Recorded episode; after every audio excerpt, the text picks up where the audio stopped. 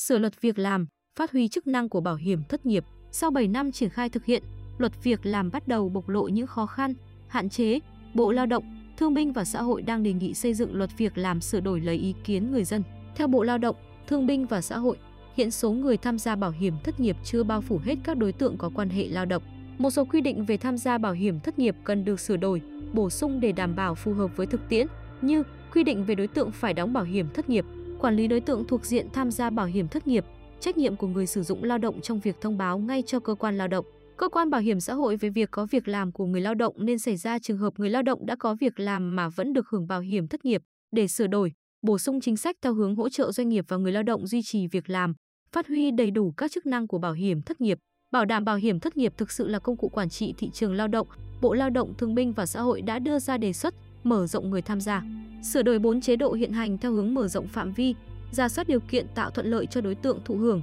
bổ sung chế độ hỗ trợ người sử dụng lao động sử dụng nhiều lao động là người khuyết tật, người dân tộc thiểu số, người cao tuổi và hỗ trợ trong trường hợp thiên tai, dịch bệnh, cú sốc thị trường đột xuất khác. Ngoài ra, quy định các vấn đề liên quan quỹ bảo hiểm thất nghiệp, Hội đồng quản lý quỹ bảo hiểm thất nghiệp phù hợp với định hướng luật bảo hiểm xã hội sửa đổi. Quy định việc tổ chức thực hiện chính sách bảo hiểm thất nghiệp theo hướng tạo thuận lợi, đẩy mạnh cải cách thủ tục hành chính. Bên cạnh đó, Bộ Lao động, Thương binh và Xã hội đề xuất sửa đổi, bổ sung quy định đối tượng người lao động bắt buộc tham gia bảo hiểm thất nghiệp gồm người lao động có giao kết hợp đồng làm việc, hợp đồng lao động xác định, không xác định thời hạn hoặc hợp đồng lao động xác định thời hạn từ không một tháng trở lên. Bổ sung một số quy định về tham gia bảo hiểm thất nghiệp, trách nhiệm thông báo của người sử dụng lao động, xử lý đối với trường hợp người sử dụng lao động không có khả năng thực hiện đầy đủ nghĩa vụ bảo hiểm thất nghiệp, quản lý đối tượng, đề xuất sửa đổi quy định về tiền lương làm căn cứ đóng bảo hiểm thất nghiệp bao gồm mức lương, các khoản phụ cấp, sửa đổi quy định về mức trần đóng bảo hiểm thất nghiệp phù hợp với chủ trương tại nghị quyết số 27 NQ trên TVK và định hướng sửa đổi, bổ sung luật bảo hiểm xã hội, sửa đổi, bổ sung quy định về trợ cấp thất nghiệp, sửa đổi, bổ sung điều kiện hưởng trợ cấp thất nghiệp theo hướng quy định bổ sung một số trường hợp không được hưởng trợ cấp thất nghiệp như người lao động đơn phương chấm dứt hợp đồng làm việc hợp đồng lao động, người lao động bị xử lý kỷ luật buộc thôi việc, người đang hưởng lương hưu, trợ cấp mất sức lao động hàng tháng.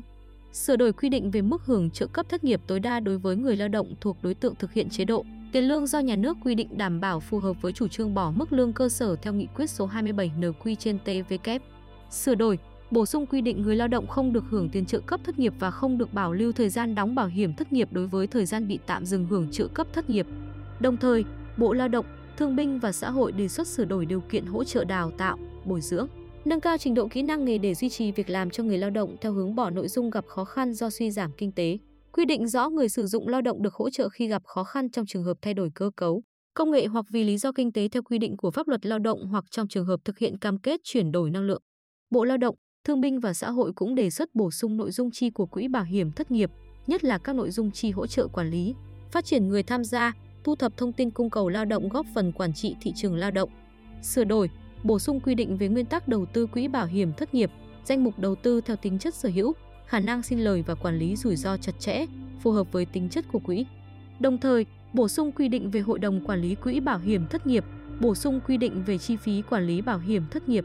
bổ sung quy định về khiếu nại, tố cáo về bảo hiểm thất nghiệp,